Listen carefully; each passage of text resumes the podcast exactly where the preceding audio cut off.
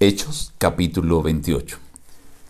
Amado Dios, te imploramos que nos ayudes para que si estamos presos, llegamos a estar encadenados o tenemos alguna limitación, esto no nos impida predicar tu palabra. En el nombre de Jesús. Amén.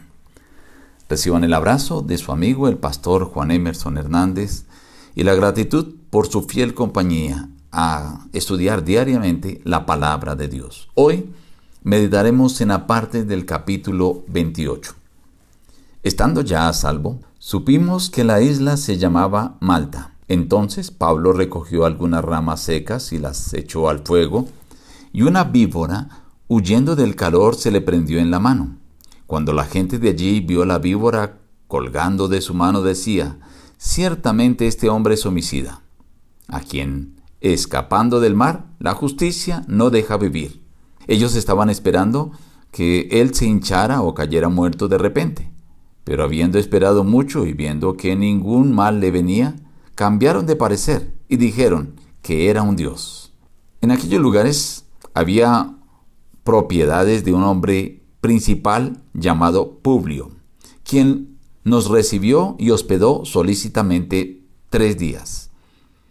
El padre de Publio estaba en cama enfermo de fiebre y de disentería, Pablo entró a verlo y después de haber orado, le impuso las manos y lo sanó.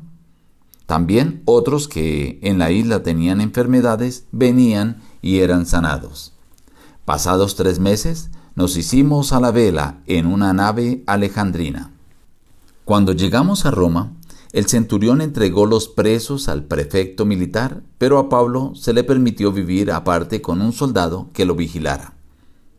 Pablo convocó a los principales de los judíos y les dijo, yo hermanos, no habiendo hecho nada contra el pueblo ni contra las costumbres de nuestros padres, he sido entregado preso desde Jerusalén en manos de los romanos.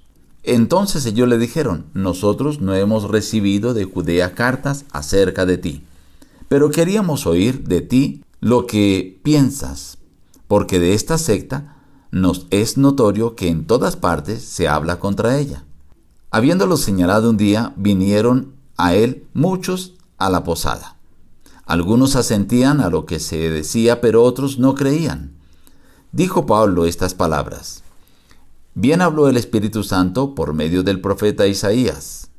Ve a este pueblo y diles, de oído oiréis y no entenderéis, y viendo veréis y no percibiréis porque el corazón de este pueblo se ha engrosado, y con los oídos oyeron pesadamente, y sus ojos han cerrado, para que no vean con los ojos y oigan con los oídos, y entiendan de corazón y se conviertan, y yo los sane. Sabe pues que a los gentiles es enviada esta salvación de Dios, y ellos oirán. Pablo permaneció dos años enteros en una casa alquilada, recibía a todos los que a él venían predicaba el reino de Dios y enseñaba acerca del Señor Jesucristo abiertamente y sin impedimento. Hemos llegado al último capítulo del libro de Hechos y la trama que se desarrolla aquí es inicialmente en la isla de Malta, a donde los llevó el barco que naufragó y fueron bien recibidos. Una fogata les esperaba debido al invierno, la lluvia, el frío, estaban mojados, pero Pablo al echar una rama dice que una víbora se le prendió. Esta gente que conocía esta clase de víbora pensaron, en cualquier momento este hombre se hincha y cae muerto. Pero esperaron, esperaron y no pasó nada de esto. Así que cambiaron de opinión. Ahora ya se fueron a la superstición y dijeron, este hombre debe ser un dios. Publio, uno de los hombres más pudientes de aquella isla, los invitó tres días a estar en su casa y Pablo hizo la sanidad de su padre que estaba enfermo, del padre de Publio. Al saberlo, otros enfermos de la isla también fueron a donde Pablo y fueron sanados. De esta manera, Pablo tuvo la oportunidad de predicar y de dar testimonio de Cristo Jesús en esta isla. Luego volvieron a iniciar el viaje tres meses después de que ya había pasado el invierno y ya se componía el mar para navegar. Cuando llegaron a Roma, dice que Los presos fueron entregados al centurión, pero a Pablo se le dio el privilegio de vivir aparte, acompañado por un soldado que lo vigilara. Al leer los últimos versículos notamos que él tuvo una casa allí alquilada y a quienes le podía predicar, a los que iban a visitarle. Pablo estuvo preso. Primero les habló a los judíos. Ellos no quisieron atender, entonces Pablo, igual que fue en todas las otras ocasiones, les dijo, ustedes no reciben esta palabra de salvación, ahora este mensaje es llevado a los gentiles.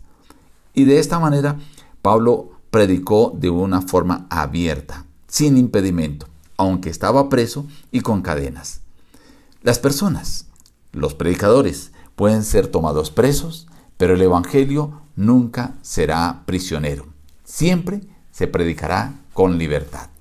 Que hoy tu pedido al Señor sea, ayúdame Señor, a que así tenga cadenas, esté prisionero o tenga limitaciones, pueda predicar tu palabra con toda libertad y abiertamente. Nos despedimos diciendo, busca a Dios en primer lugar cada día y las demás bendiciones te serán añadidas. Que Dios te bendiga.